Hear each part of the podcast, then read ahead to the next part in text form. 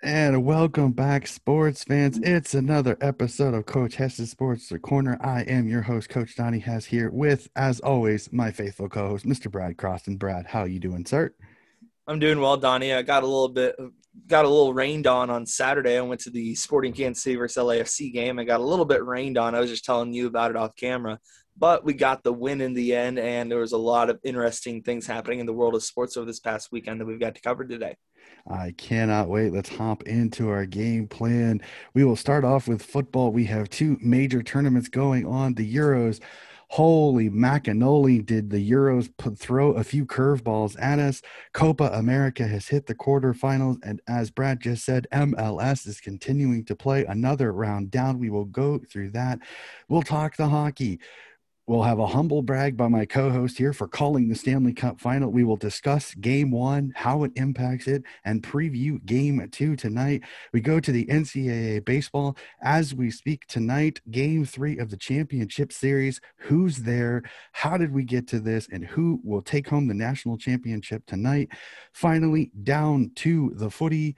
Another round is down. COVID chaos is running wild. I cannot wait to talk about this. We will tip round 16 and we will always, as per usual, end our episode with our favorite Brad's crazy stat of the week. Here we go, sir. The football is here.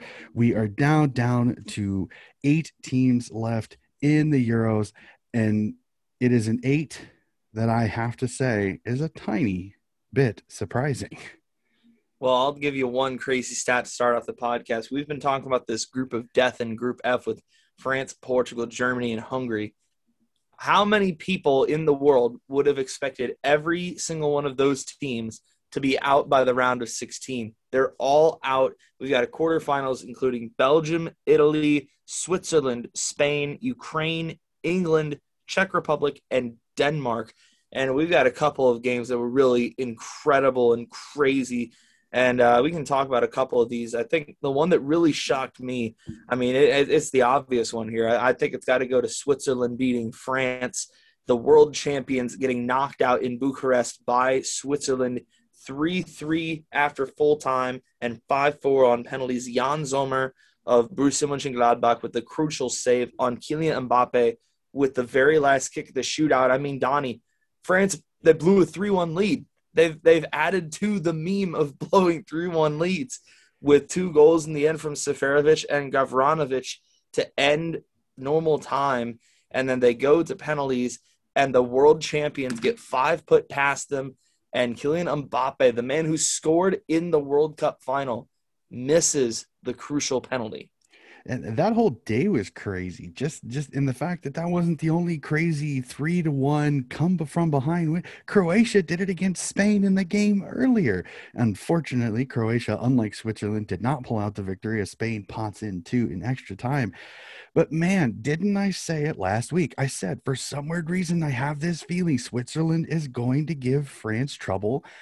And I, I, I, could not believe my eyes as I watched this. I just literally, legitimately could not believe that France capitulates, gives up two goals, goes into extra time. Extra time kind of got a little lackluster, shall we say. And then the penalties just, I mean, Switzerland was on it. They, every single penalty was perfect. It was right where they needed to. And conveniently, the one guy you'd expect to bury his penalty has an atrocious penalty. The goalkeeper from Switzerland saves it. There's a muted surprise as they wait to be sure that the referee didn't call him off the line. But once the once the referee whistled, it was good. The Swiss players lost their minds. It was absolutely incredible to watch. And Switzerland knocks out the defending world champs. I mean, I have to admit, this tournament has kind of turned on its head. Germany's gone, Portugal's gone, France is gone, all before the round of eight. I, think this has really opened up to where, if I'm completely honest with myself, I think the winner of Belgium Italy may have the best chance of winning this entire thing.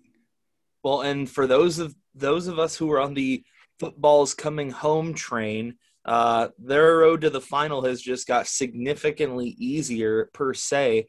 So they get Ukraine at the Stadio Olimpico, their first game away from Wembley in this tournament. They'll play Ukraine in the quarters, and then if they win that, they're back to Wembley for the semifinals and the final against either against the winner of Czech Republic, Denmark, which I mean, betting favorite would be England in that game again. And then, like you said, this Belgium Italy game is very crucial because I, like you said, I, I, would say that the winner of that game would get to the final as well. They'll be playing that game at the Allianz Arena, facing the winner of Switzerland versus Spain.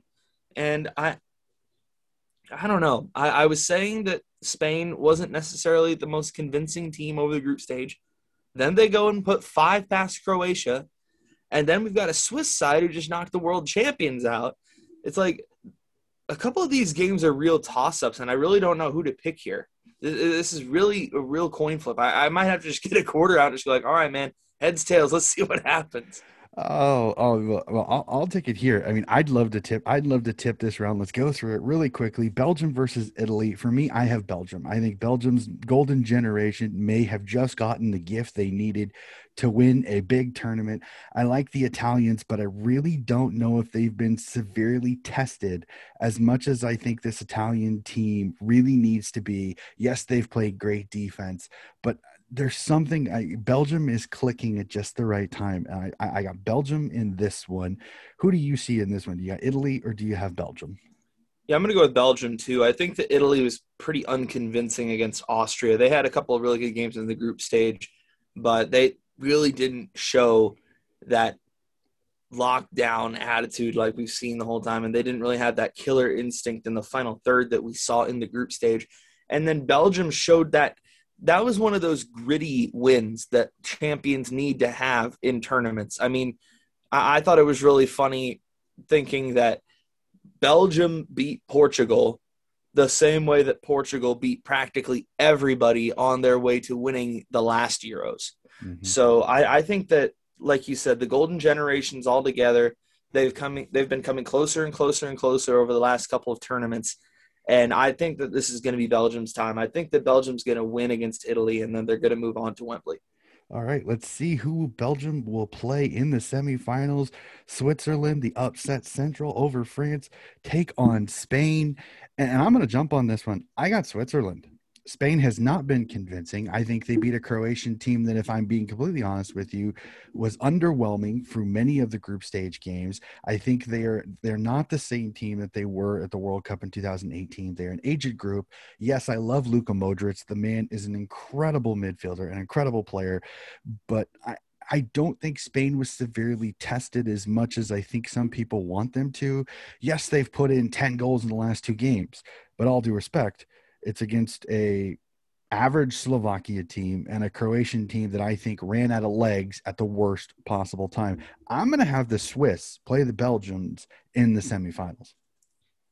I'm on I'm on with you. I I haven't been on Spain the whole tournament and I guess until I get proven wrong once again, then I maybe will pick Spain. So like you, I think I'm going to go Switzerland. I think that they're playing with house money right now. Spain's definitely going to be the team with the pressure. They they are also I mean, both teams are going to be coming off of playing 120 minutes, so they're both going to be playing on a bit of tired legs. So Spain are likely going to end up dominating possession, similar to the way that France controlled a majority of the game against Switzerland. And I think that Switzerland has the the weapons on the outside and enough attacking options to where they can cause Spain some trouble I'm not sold on Alvaro Morata, even though he was able to get a couple of goals in the, in, in the last couple of games for Spain. Uh, like you, I'm going to go with Switzerland here. I'm going to go Belgium, Switzerland at Wembley. All right, let's jump to the other half. We have Ukraine versus England. As you said, a lot of English see maybe potentially this as the chance for football to come home. Do we have England or do we have Ukraine moving on to the semis? I'll go England here, but like I like I've said this whole tournament, I, I've I've always been a little bit hesitant to say that England are going to dominate because they haven't had a dominating game in this tournament yet. Yes, they won 2 0 against Germany, but it was very tight the whole way. I mean, the first half was like nip and tuck. It was give and get. It was really, really tight, really, really even. And then they were able to get a couple good opportunities. Müller missed in the second half for Germany to equalize. So I think that England are on paper the better team. I think they're they're not going to get a huge win like people might be thinking that they're going to get. I think it's going to be another 1-0, maybe 2-0. Raheem Sterling has been the man of the man of the tournament so far for me. I think that he has been the best player in this tournament. He's literally carried England on his back through all of their games so far. He scored three of their four goals in this tournament. So I'm going to go with England, probably another 1 0 win. I I, I really want to see does the goal by Harry Kane late in that game open up the floodgates for this England forward line to see Kane and Sterling have a lot of fun. But I, I agree with you. I just I England has not been super impressive. They've just done enough to win games. I mean, here's how crazy it is for me in the back of my head. Scotland drew nil nil with this English team, and this English team could get to the semifinals. So how how crazy statistic is that? I, am gonna have England. I, I agree with you. I think this is one nothing. I think Sterling keeps his goal record going, being the only English consistent goal scorer on this English team. I think England just has a little too much pace up front for the Ukrainians here. So I think I will have football coming ever closer to coming home. We jump down to another absolutely fantastic matchup. A couple of darlings in this tournament. The Czech Republic with Patrick Schick after a couple of incredible goals early in the tournament, and a Danish team that it, you have to be soulless if you don't cheer a little bit for this Dane team after all they've been through with their great teammate Christian Eriksen. Who do we have moving on to play England in the semis? Keep the Denmark train rolling. I'm going Denmark in this game. I think that they've come together. The 4 0 win against Wales was a real statement. And I think that Czech Republic, yes, they beat Netherlands 2 0, but I think that that really kind of opened up once De was sent off the net, the Netherlands defense was thrown all out of whack with the loss of one of their central defenders. So yes, it was a good win by them. Yes, they got the job done, but I still think that Denmark is a little bit stronger on paper. I think they have much more weapons. Uh, Patrick Schick is not to be underestimated. Holeš was playing very well as well, but I'm going to go with Denmark here. I think that it's going to be a 2 0 win for Denmark. I, I'm with you on this. I, I like Denmark's style of play. I think they played really, really well against a Welsh team that has been very, very tough to break down early in the year and, and, to put up four goals was absolutely spectacular. I agree. I think Schick puts one on net. He's just been so consistent scoring for this Czech team. I see a Denmark 2 1 win, and I cannot wait to see the Danes play England in the semifinals. And we will discuss that in our next podcast. We jump from one major tournament to another. We jump down to South America for the Copa America tournament. The quarters are now set, sir. I know you've looked at this bracket. I mean, am, I jumping off too high a limb here to say I think this is Brazil's tournament to win? Yeah, I mean, they have to get past Chile in the quarterfinals. I think that's going to be one of the biggest games of this knockout round. Uruguay and Colombia is going to be another fantastic one. The other ones are going to be Ecuador versus Argentina and Peru versus Paraguay. So we have a couple of really good matchups here. So in my book, I'm I'm thinking Brazil. Yes, I think they beat Chile. I, I just don't think that Chile is up to the standard that they were back in the mid 2010s when they had Alexis playing at his highest level, Vidal, mm-hmm. and all these other players and winning multiple Copa Americas back to back. So I'm going to go Brazil versus Paraguay in one semifinal, and then I'm going to go Argentina versus Uruguay in the other one. So I think it's going to be Argentina, Uruguay, Brazil, and Paraguay in the semifinals of the Copa America. And of course, this one being played in Brazil, I think that's going to be even bigger of a favor, including favor in Brazil's liking. So, I mean, what do you think, Donnie? Who do you think is going to get to the semifinals? I I, completely agree. I mean, Chile really is the only danger on Brazil's side of the bracket, and that's the first game. If they can get by Chile in that first round, uh, I, am not sure Paraguay and Peru have the the dynamism up front to be able to stop Brazil. And on the other side, I agree with you. I think Uruguay and Argentina get through, and that's going to be one whale of a matchup. Um, I'm hoping, I really am hoping to see an Argentina Brazil final because I think that would be absolutely spectacular. I mean, two of the best South American nations playing each other. But I just, I, I cannot see Brazil not winning this, not only at home, but they're playing mm. spectacular football through that, through their entire group stage. So I, am with you there. I, I see a Brazil Argentina final, and I think Brazil takes this whole thing at home, which is absolutely going to be bananas in Brazil if they can win another Copa America. We jump from South America up here to the MLS, sir. I know you're regaling me with your awesome story of watching your beloved Sporting Kansas City. Tiny bit in the rain, but you're it's worth it when it comes to your fandom. Let's jump in. Round 10 is complete. Several dynamic matchups in this round. Let's go through it really quickly. What are some of the games that stood out to you? What are some of the results? And, and are we seeing a shaping of each of these conferences' top teams? Yeah, so we had a little bit of a shock at the very end of the round, and this was coming in Frisco, Texas, with a 2 1 win for FC Dallas, beating the Eastern Conference leading New England Revolution. And now they are just only two points ahead of Orlando City, who just managed to beat Inter Miami by two goals to one in the Florida showdown at DRV PNK Stadium in Miami. And a couple of other ones, like I said, Sporting 2 1 win over LAFC, another come from behind victory for Sporting Kansas City. They've been the comeback kids this year. They have, I, I think, if I read it right, five wins when trailing 1 0 to start the match. So, five wins coming from trailing positions. It's just been an outstanding thing to see Sporting go and be able to win all these matchups. Philadelphia Union on the road against Chicago Fire, goal fest there, three to three in one of the first games back at Soldier Field for Chicago Fire. It's a big big point for them. They've been on the lower end of the table against a team in Philadelphia who are still in the CONCACAF Champions League. They're playing very, very well. Seattle Sounders drop points at home to the Vancouver Whitecaps that finishes 2 2. LA Galaxy go on the road in the Cali Classico, 3 1 victory over San Jose with two goals from Chicharito. And then Atlanta and Red Bulls nil nil in Atlanta at Mercedes Benz. And then the other big one for me, Austin FC and Columbus Crew. They finish at nil nil. It was another tight one at Q2 Stadium, the second game there. They're still yet to score a goal, Austin FC, in their new stadium. So if we look at the standings, it's about the same as last week. Seattle still on top of Supporters Shield race at 25 points on 11 games played. Sporting Kansas City inching closer to them now up to 23 points. Again, Revolution drop points, but LA Galaxy and Orlando both inch closer. So we're starting to see those guys come up. And Minnesota United's now up into fifth spot, just ahead of Houston and right below Colorado. And then the East, Nashville SC has been a bit of a shock. They're up to sixth place right now, right below Columbus Crew on goal differential.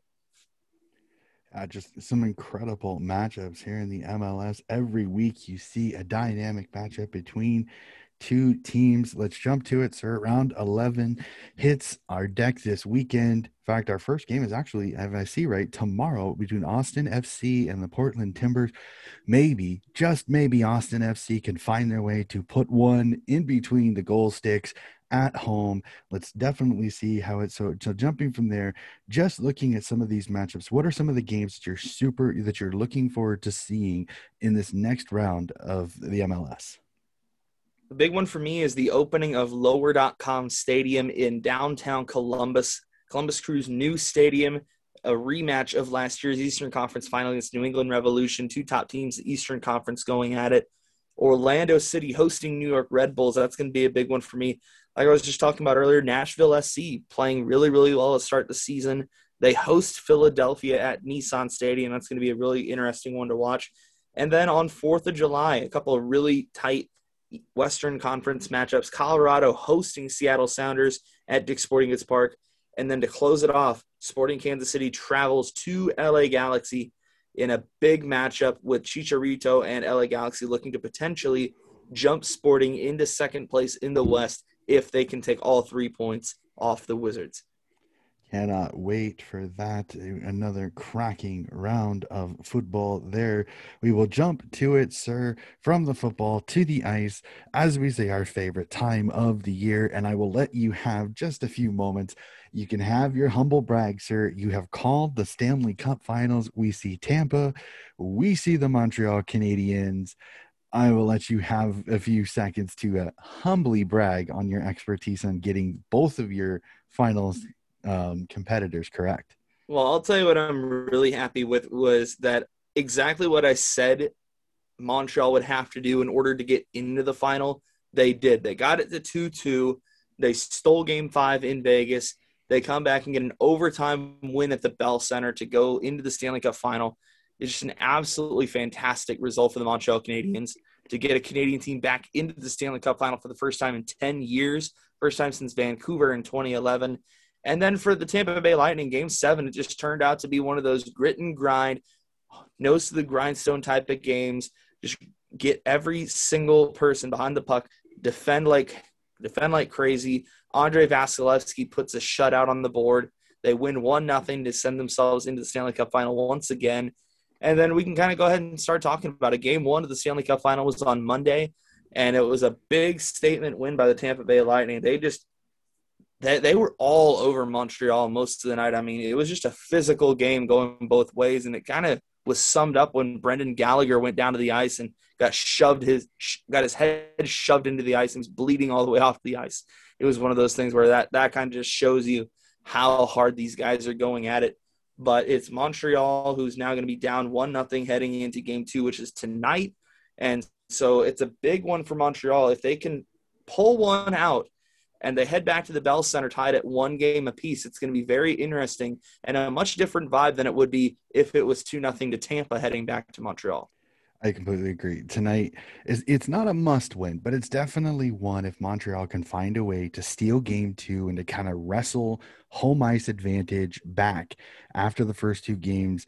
It's not critical, but it's definitely one of those if Montreal wants to kind of keep to their formula that they've been doing throughout this playoffs is stealing one of the first two games on the road in each of their series because then they go back to Montreal with a little bit of leeway. They don't have to win them both, but the, it gives them a good opportunity to get a nice little lead in the series.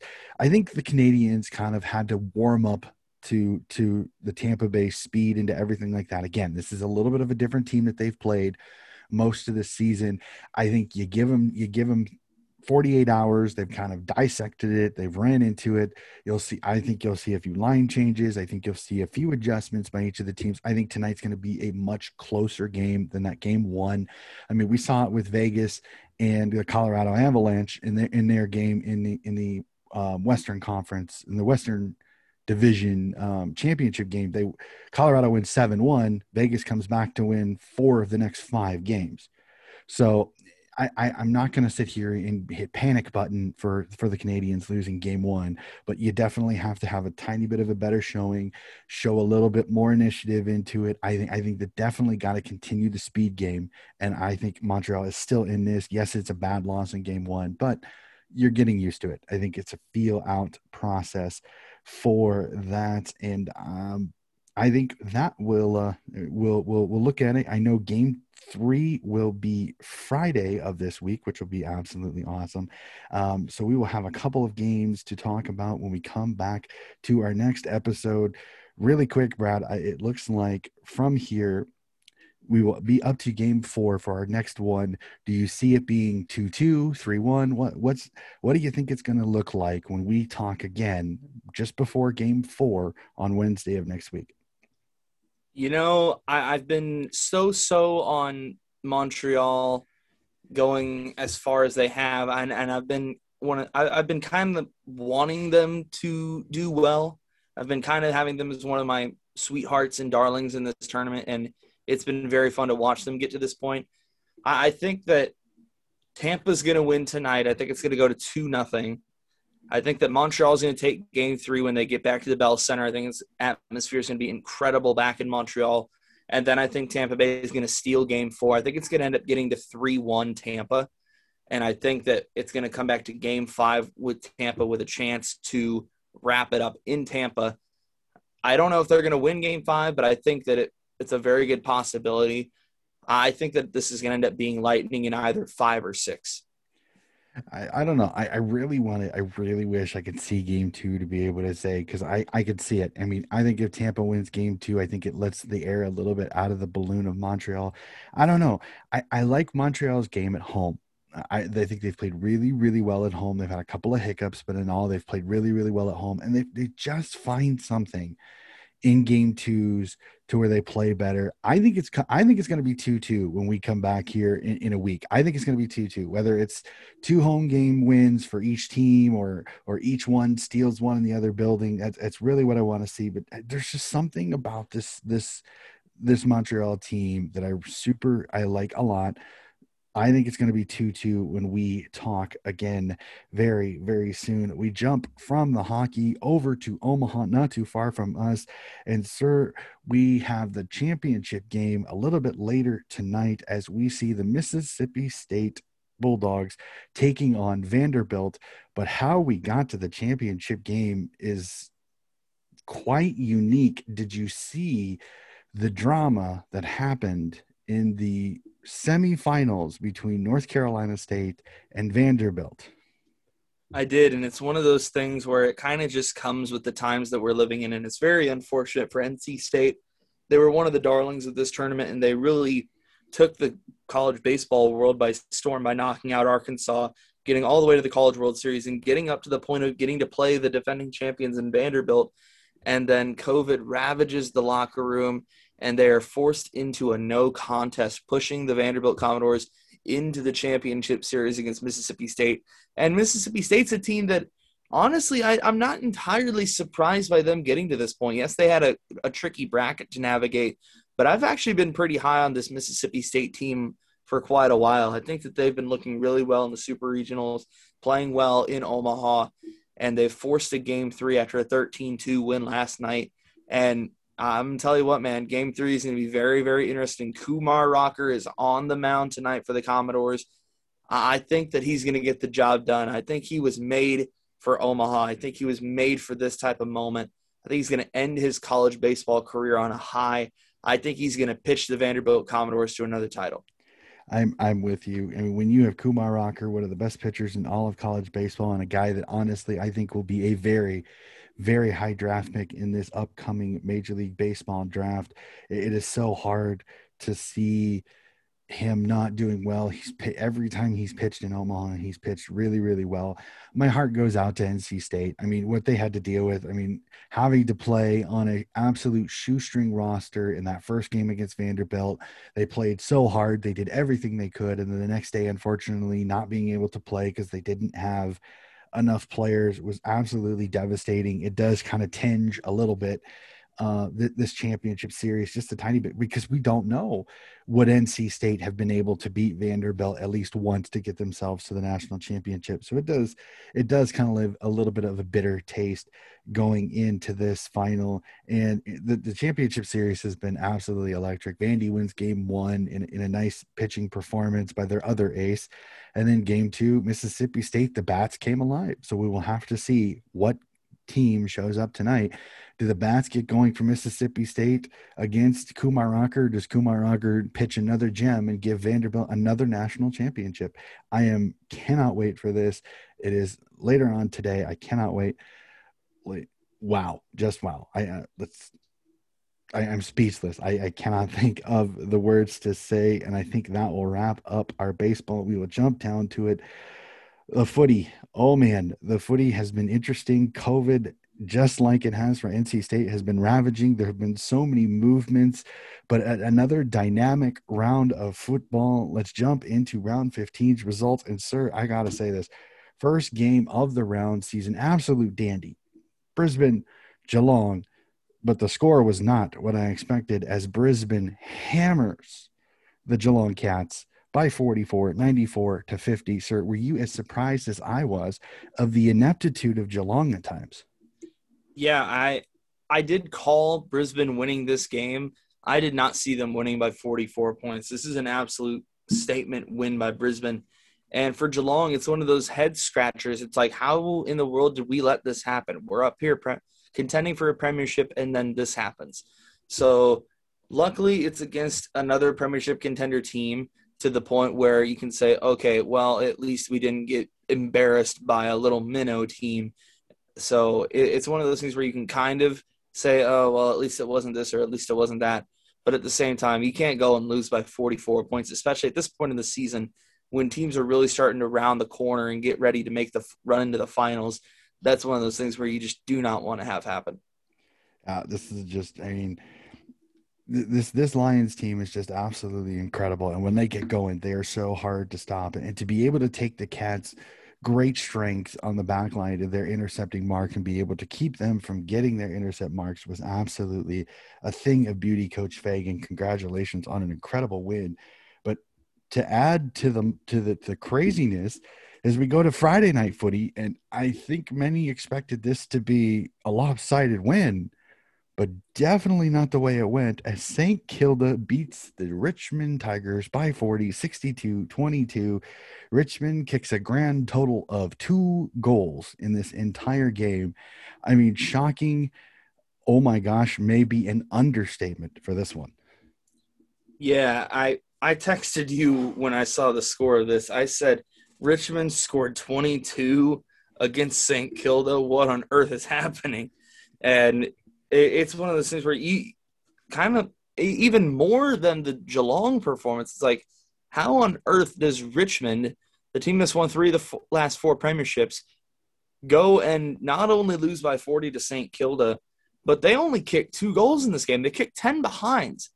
It's like this is one of the worst Richmond performances probably in the last 10 years. I mean, probably since pre Dustin Martin era. I mean, this is just one of those where he kind of like when I was talking about a head scratcher for Geelong, this is a big time head scratcher for Richmond. I remember us predicting this game saying, oh, this is to be a walkover for Richmond. This is to be an easy win for them. And nope, Jack Higgins gets a little bit of revenge as St. Kilda goes out and they kick nine goals and Richmond kicks two. I, I I still can't get my head around that stat. I mean, how on earth do you go and only kick two goals? I don't know. I, I know St. Kilda's pressure was absolutely manic in this game. They kind of they kind of Richmond Richmond a little bit, which was almost kind of kind of interesting to see uh, Richmond kind of get their own little treatment to themselves. I mean, it's not easy to do because usually they handle pressure very well. We jump to it to a game at the MCG where, where Collingwood falls just a little bit short and fall to the traveling Fremantle Dockers by 12 91 79. And man, this Dockers team, as soon as you think you have them pegged, they find a way to surprise you. Yeah, and they travel to Marvel and they get the job done. And it's interesting, right? When we think that Collingwood's going to start to maybe round a corner a little bit after the big win against Melbourne over the last week, they go and lose and it's a it's a fourth quarter comeback win for Freo and they end up coming back they steal in the last couple of minutes a couple of goals and they get the margin back to 12 points and get the win and Freo's knocking at the door. They're only behind on differential to Richmond for that last spot in the finals right now. So Richmond are definitely in trouble. If they keep losing games Freo is right on their tail as is GWS and Essendon. Yeah, just what an incredible, what an incredible uh, opportunity for Freo here because not only did they get the win, but most of the teams around them did fell short. So this gets them right back in their finals hopes, which I think, if you look at the last couple of results, I, I think the finals was not exactly what many people were thinking for this Freo Dockers team. We jumped to it a couple of teams that to be quite honest, are going in opposite directions as say is the North Melbourne Roos get their second win of the year, beating the Gold Coast Suns by 9, 72-63. But I'll say this, looking at the stats, I think North Melbourne probably should have won this one, won this one by a lot more. Yeah, they were able to kick twice as many behinds as they were goals, yet they still end up running out winners here in Tasmania. This is a big win for North and they're able to get themselves a little bit more. They're they're inching closer and closer to Hawthorn, trying to beat them out for the wooden spoon. So we'll have to wait and see on that. But for Gold Coast, yeah, it's just one of those things where it, second half of the season, you you unfortunately you hate to see it for Gold Coast because they're really trying to get something going there with Rowell Anderson coming in last year and Stuart Dew trying to get things going in the right way. They're trying to they're trying to do things the correct way, but they just they they can't. They seems like they just can't get anything right at the moment. Yeah, eh, unfortunately, and, and and now the pressure is starting to get on Stewie Dew. We'll have to see. Hopefully, he survives this. He's such a good coach. He's just he just keeps running into the same problem that so many Gold Coast coaches have had, and that's that second half little kind of dip away and fall away on their performances. We jump to it. I know you and I probably don't want to talk about this, but uh, we'll talk about this. An absolutely cracking game of footy as the Port Adelaide Power take down our beloved Swans 81 71, a 10 point game. But but I have to say, sir, yes, this is a loss, but I'd take a few positives out of this because I think the Swans really showed themselves quite well. They were at a hostile environment. They stayed in the game. They didn't roll. They didn't roll over when it got a little difficult there at times. So I'm in all my heads up on this one. This is not a bad game for the Swans falling to Port Adelaide. Yeah, I gotta say there have been a couple of losses for Sydney that have been really close and kind of like almost in a way like what if losses. I mean, I mean we can kind of go through them. I mean, ten point loss to Port Adelaide, two point loss to Fremantle, nine point loss to Melbourne, two point loss to GWS. I mean, a couple of these losses have been losses where it's it's not necessarily terrible that you didn't win because there's a good amount of positives that can be taken. I mean, I know in the Fremantle game there was that third quarter that was atrocious, and we don't have to talk about that. But um, yeah, I mean, there there are a couple of these losses that very easily could have been wins, but are very respectable losses. I mean, especially the one to Port, the one to Freo. I mean, traveling interstate is always tough, and it's it's definitely difficult to go against a team, especially like Port Adelaide, and get a win. So it, it is unfortunate we, we weren't able to hold on and get the win, especially after we ended up coming back and taking the lead in the fourth quarter. But it's just one that if you're a Swan supporter, you just got to keep going and we're gonna have a big one this weekend. We'll talk about it a little bit later against an old rival, but it's going to be very interesting seeing how this Swans team can rebound. Uh, it'll be it'll be quite interesting this next week's rounds, and then a game. I I honestly, yes, the score may not completely show it, but I still think this was an exciting game of footy. Both teams were getting after it. Melbourne knocks off the red hot Essendon Essendon Bomber 68-57, an 11 point win by the D's and the D's just find a way to do it again. Yeah, they're showing that champion mentality of being able to just grind games out, get results even when they might not seem like they're going to be as clear cut as as a couple of others. But this is a really good win for Melbourne, and then for Essendon, it's just another one of those that they're really starting to come into their own a little bit. They're really starting to show potential that everyone's been talking about for the last couple of years. They're inching closer and closer. So I think that next year and the year after that, I think they're going to be really interesting to see whether or not Essendon can get into the eight. I think that they're going to be a tough team to be playing against for the next couple of years. And then for Melbourne, they just stay on top of stay on top of the ladder. They're grinding out results and they're getting everything done that they need to do. They're they're putting in really workmanlike performances, and they just got to keep doing that. If they can keep on going like that, they're going to find themselves in the top four we, we, we move on from there to what I would consider another upset. I mean, it, to keep the latter looking mm-hmm. quite interesting as Hawthorn knocks off GWS 90 to 72, an 18 point lead. I mean, GWS, I hope they're not going to do it again. A mm-hmm. second straight year where they've got a chance to make the finals. They, they, they have the best opportunity to get in, and they kind of fall apart as this season goes on yeah, it's one of those ones where they had it going early on in the game, and then Hawthorn just turned it on. They they kind of gave it up a little bit at three quarter time. GWS was trying to fight back into it, and Hawthorn was just able to pull away at the end, and they were able to get the job done, win by 18 points. And this is really unfortunate for GWS because it's kind of like what I was saying about those what if losses for Sydney. For GWS, a win would have put them in the eight. It would have put them over Richmond to get up into that eighth spot. So it could be one of those games where at the end of the season, looking back, they might be saying, What if we held on? What if we beat this Hawthorn team that are currently second bottom of the league? What if we had gotten this job done? We might be in the finals. We might be in the hunt for a premiership. Who knows? Yeah, an absolutely devastating loss at the at the time here. We jump out to Optus Stadium where I have to admit this I did not see this score coming at all either as the Western Bulldogs absolutely hand the West Coast Eagles their rear end on a silver platter 98-43 a 55 point win for the doggies. I mean, I know there was no crowd, but I was not expecting this game to be an, as lopsided as it turned out to be yeah, it was a wire to wire win for the Bulldogs, and they were able to get it going.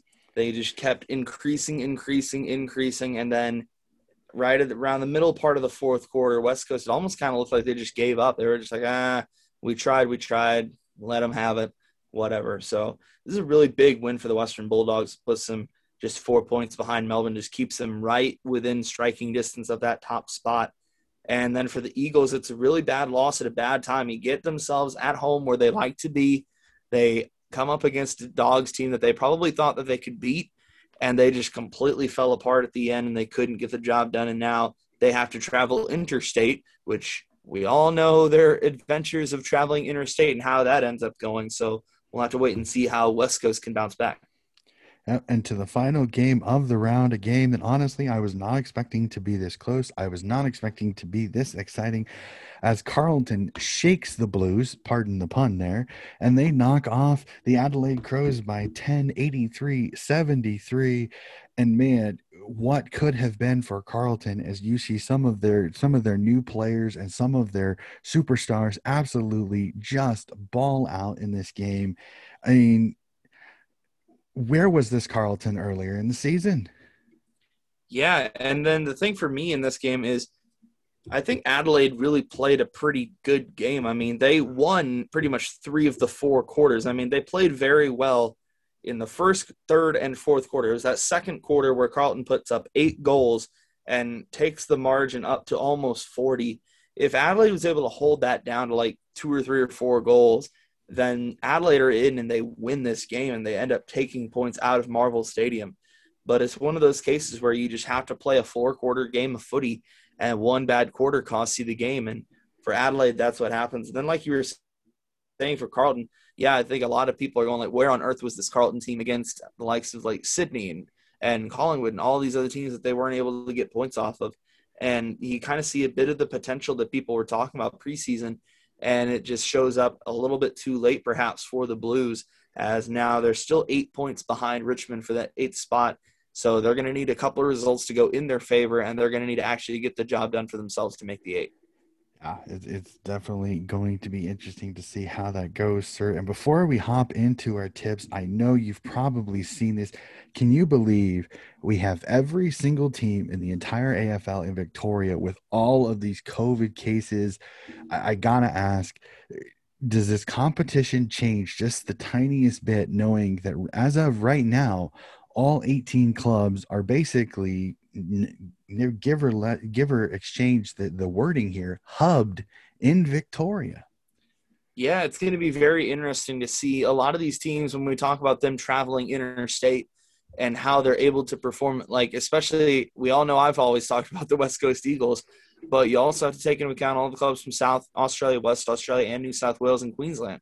So we'll have to wait and see how all these interstate clubs go at it. We're going to have a couple of games where it's a Melbourne club versus an interstate club, and then a couple that is both interstate clubs. Like for example, we have Adelaide versus Brisbane, and we have Sydney versus West Coast. So those are a couple examples of teams that are both playing interstate in Melbourne this week. So it's going to be very interesting to see how the interstate clubs do against the Melbourne teams. And then when we have those two games that are the interstate versus interstate, how those teams are going to be able to go in a fairly neutral site game. And I'm definitely interested to see how the fan bases. There will not be a massive fan base. I think it's only like 20 or 30 percent, be just due to some of the COVID issues. They want to be careful, and I completely understand that. Let's jump right into it. A very interesting round of footy. I cannot wait to see some of your tips on this. Let's jump right into it. Tomorrow morning here sees Gold Coast versus Richmond at Marvel Stadium. Yeah, this is going to be an interesting one, especially after seeing Richmond only able to put up two goals. But I think we also do have to remember that this is Gold Coast in the second half of the season, on top of the fact that Noah Anderson and Hugh Greenwood are both going to be out for the Suns. I think that that's going to be very bad, especially with Tom Lynch coming back into the side for Richmond. I think that Richmond will be able to get the job done. I think it's going to be a rebound performance by the Tigers. I think Richmond wins this, but I'm going to say it right now because I'm I, I'm going to put this out there. Do not be shocked if the Suns are in this game. Some of the injuries that Richmond has in the back line, I think, are going to affect them. Yes, Gold Coast has a couple of injuries themselves, but there's still a lot of talent on this Gold Coast roster.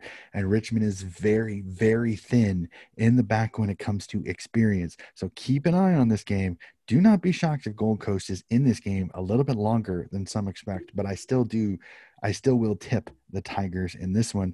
Let's jump down to it. GMHBA Stadium is going to get several games this weekend, the first of which will be Friday morning for us, Friday night in Australia, as Geelong will host the high flying Essendon Bombers.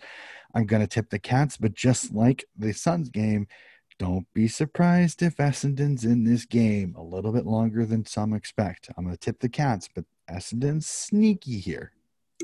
I, I, think that if this game wasn't at GMHBA, I think it would be an easier one for me to say, kind of like you watch out for Essendon. They might be able to pull off the shock here. But I think that since they're playing at the Cattery down in Geelong, I think the Cats will get this job done. I think they're going to get a rebound win, kind of similar to Richmond.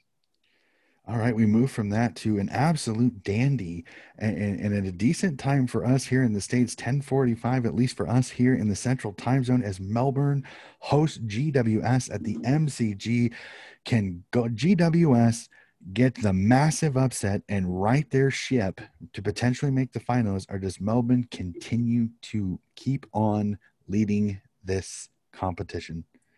I'm going to go with Melbourne here. I think that this is a tough one for GWS. Yes, they're still in fairly decent form, but they're coming off of that loss against Hawthorn, which is a really kind of depressing loss for them. I think that this is going to be a big win for Melbourne. I think the GWS is going to give them a bit of a contest, but I think toward the end of the game, I think the do- the Demons are going to start to pull away, and I think they're going to win by about 30 points. Ooh, this one's this one's fun. I, I I'm I'm gonna do my it's going to seem like a theme this week. I just I don't know what it is, but I'm I will not be shocked if GWS is in this game. Sometimes Leon Cameron can find a way to get this team up and about in games where people tell them they have no shot. They've won a few games this season when they weren't supposed to. Keep an eye on this one. I think Melbourne wins it. I will tip Melbourne, but I'm giving GWS a tiny bit, a tiny bit more of a chance in this game than I think some will. We jump to it. As of right now, this game is still scheduled for the Adelaide Oval, even though Adelaide is in Victoria. There's still chances. The cases that are there are in isolation. So there's still talk of this game still being played at the Adelaide Oval as Adelaide host Brisbane.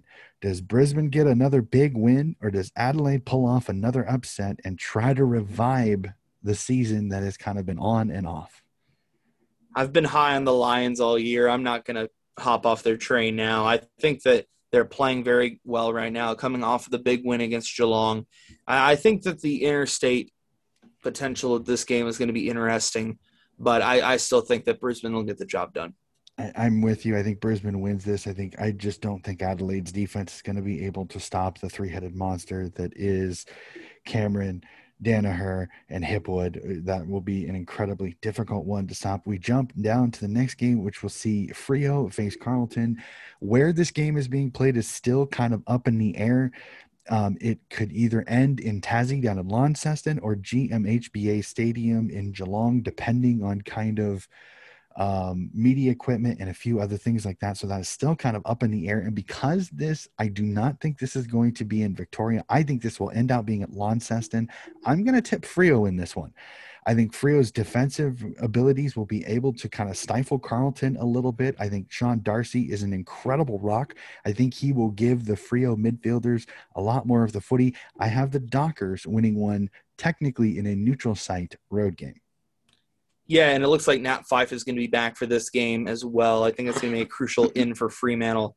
I'm going to go with the Dockers in this one too. I, am really high on these guys right now. They've been putting in a lot of really good performances over the last couple of weeks. They beat our Swans back a couple of weeks ago. They're really looking good right now. And then Carlton, yes, they got the win against Adelaide, but it was one of those ones where they had one really, really good quarter and they kind of were a little bit little bit unpredictable as the rest of the game went on. So I'm going to go with Fremantle. I think it's going to be a, to- a, a close game, but I think the Dockers are going to end up winning. All right, we jump from that to another interesting one at Marvel Stadium. Can Hawthorn do it again as Hawthorn hosts Port Adelaide? I'm going to go with the power here. I think that it was a tough, gritty win against Sydney that they were able to get the job done there. I think that they can get get it done again against Hawthorn. I think the Hawthorn's just a little bit behind the eight ball. Yes, they got the win against GWS, but I think that Port Adelaide's a little bit tougher, a little bit of a different beast to slay. I'm going to go with the power here. I'm I'm going to tip the power, but again, again, broken record. I'm not going to be shocked if Hawthorn's in this game. I, I, don't know what it is. I don't know if Alastair Clarkson has found that magic wand that he's had for years before where he finds ways to win games. He probably shouldn't. But I sneaky chance Hawthorne is still in this game, but I have I'm gonna have Port winning this one. We jump down to it, GMHBA Stadium as the Swans in a makeshift home game down in Geelong will host the West Coast Eagles.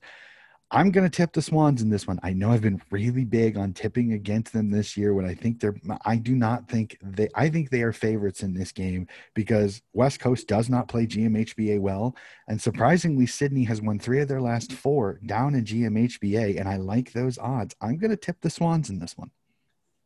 I think in terms of Sydney's finals hopes, I mean, I, I've been hesitant to use this phrase over the last couple of weeks but I'm going to go ahead and say it right now. I think this is a must win for Sydney.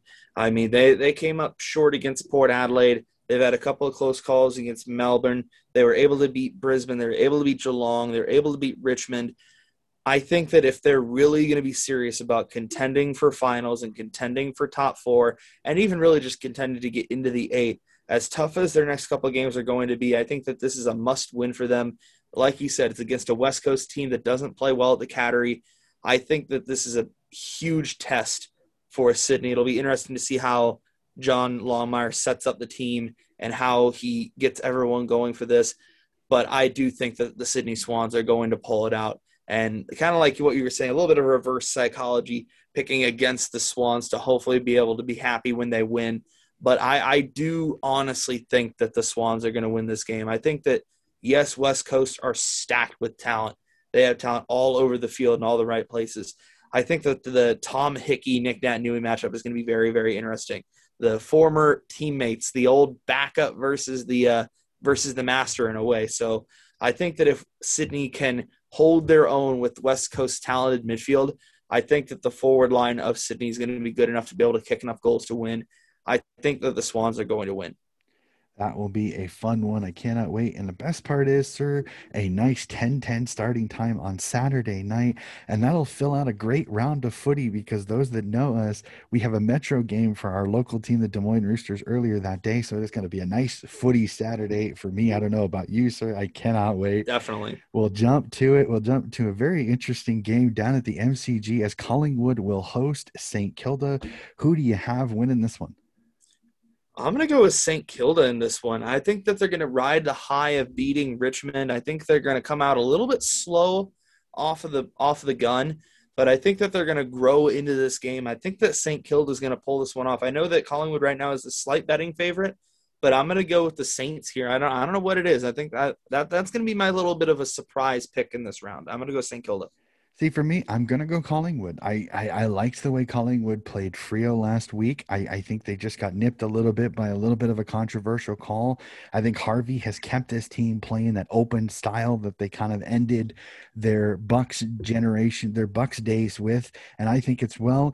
And unfortunately, I, I hate saying this, but when you win a big game, you're not supposed to. Sometimes your next game can be a little bit flatter, and I'm worried St. Kilda people are getting a little ahead of themselves with that win over Richmond that they're starting to talk finals again.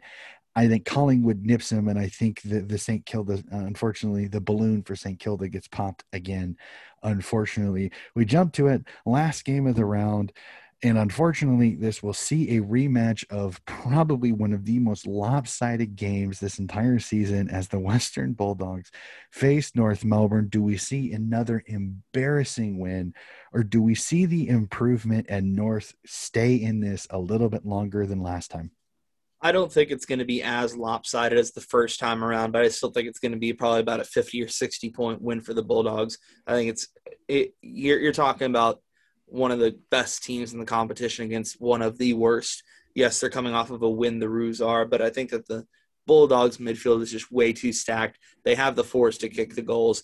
I'm going to go the doggies here, and I'm going to go by about 50 or 60 points. I, I am with you. I think a little less. I think North Melbourne contests and keeps this game under 40. I think this is going to be a tough one. I think the doggies win because the class is there.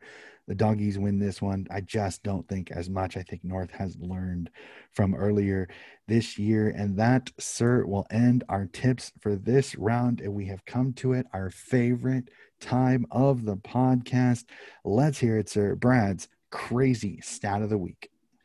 Well, baseball never fails to bring us some crazy, weird, in just incredible stats. And we're going to go to the Chicago Cubs and the Milwaukee Brewers here.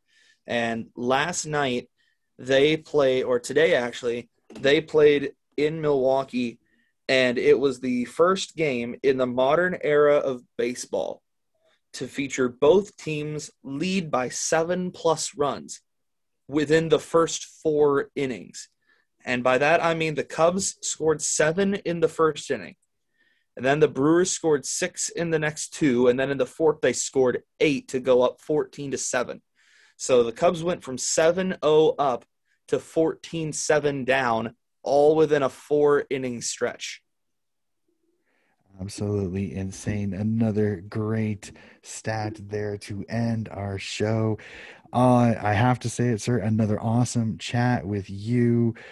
Man, I, this has been so much fun. We're just getting to closer and more and more exciting games and rounds of all of the sports that we keep an eye on. Again, we want to thank you for listening to our podcast. If you like it, please share, subscribe, let people know about this podcast. We're just a couple of old boys that love our sports. We love to chat.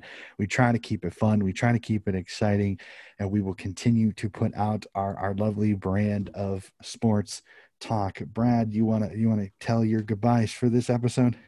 Yeah, it's been fun. Uh, we got a great game coming up tonight with Tampa versus Montreal, game number two of the Stanley Cup Finals, game three of the College World Series finishing up.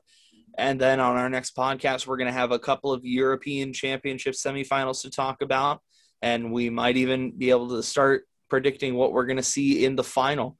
And we'll have that with the Euros and for Copa America. So we're going to have a lot of stuff to talk about next week and it'll be very interesting to see what the world of football and Australian rules football and all sorts of football looks like. And then hopefully by then we might even see a Stanley Cup champion if things go a certain way. So it'll be very interesting to see what we have to talk about next week. Cannot wait. Thanks again, ladies and gentlemen, for listening. This has been another episode of Coach Hess's Sports Corner, and we will see you again next week.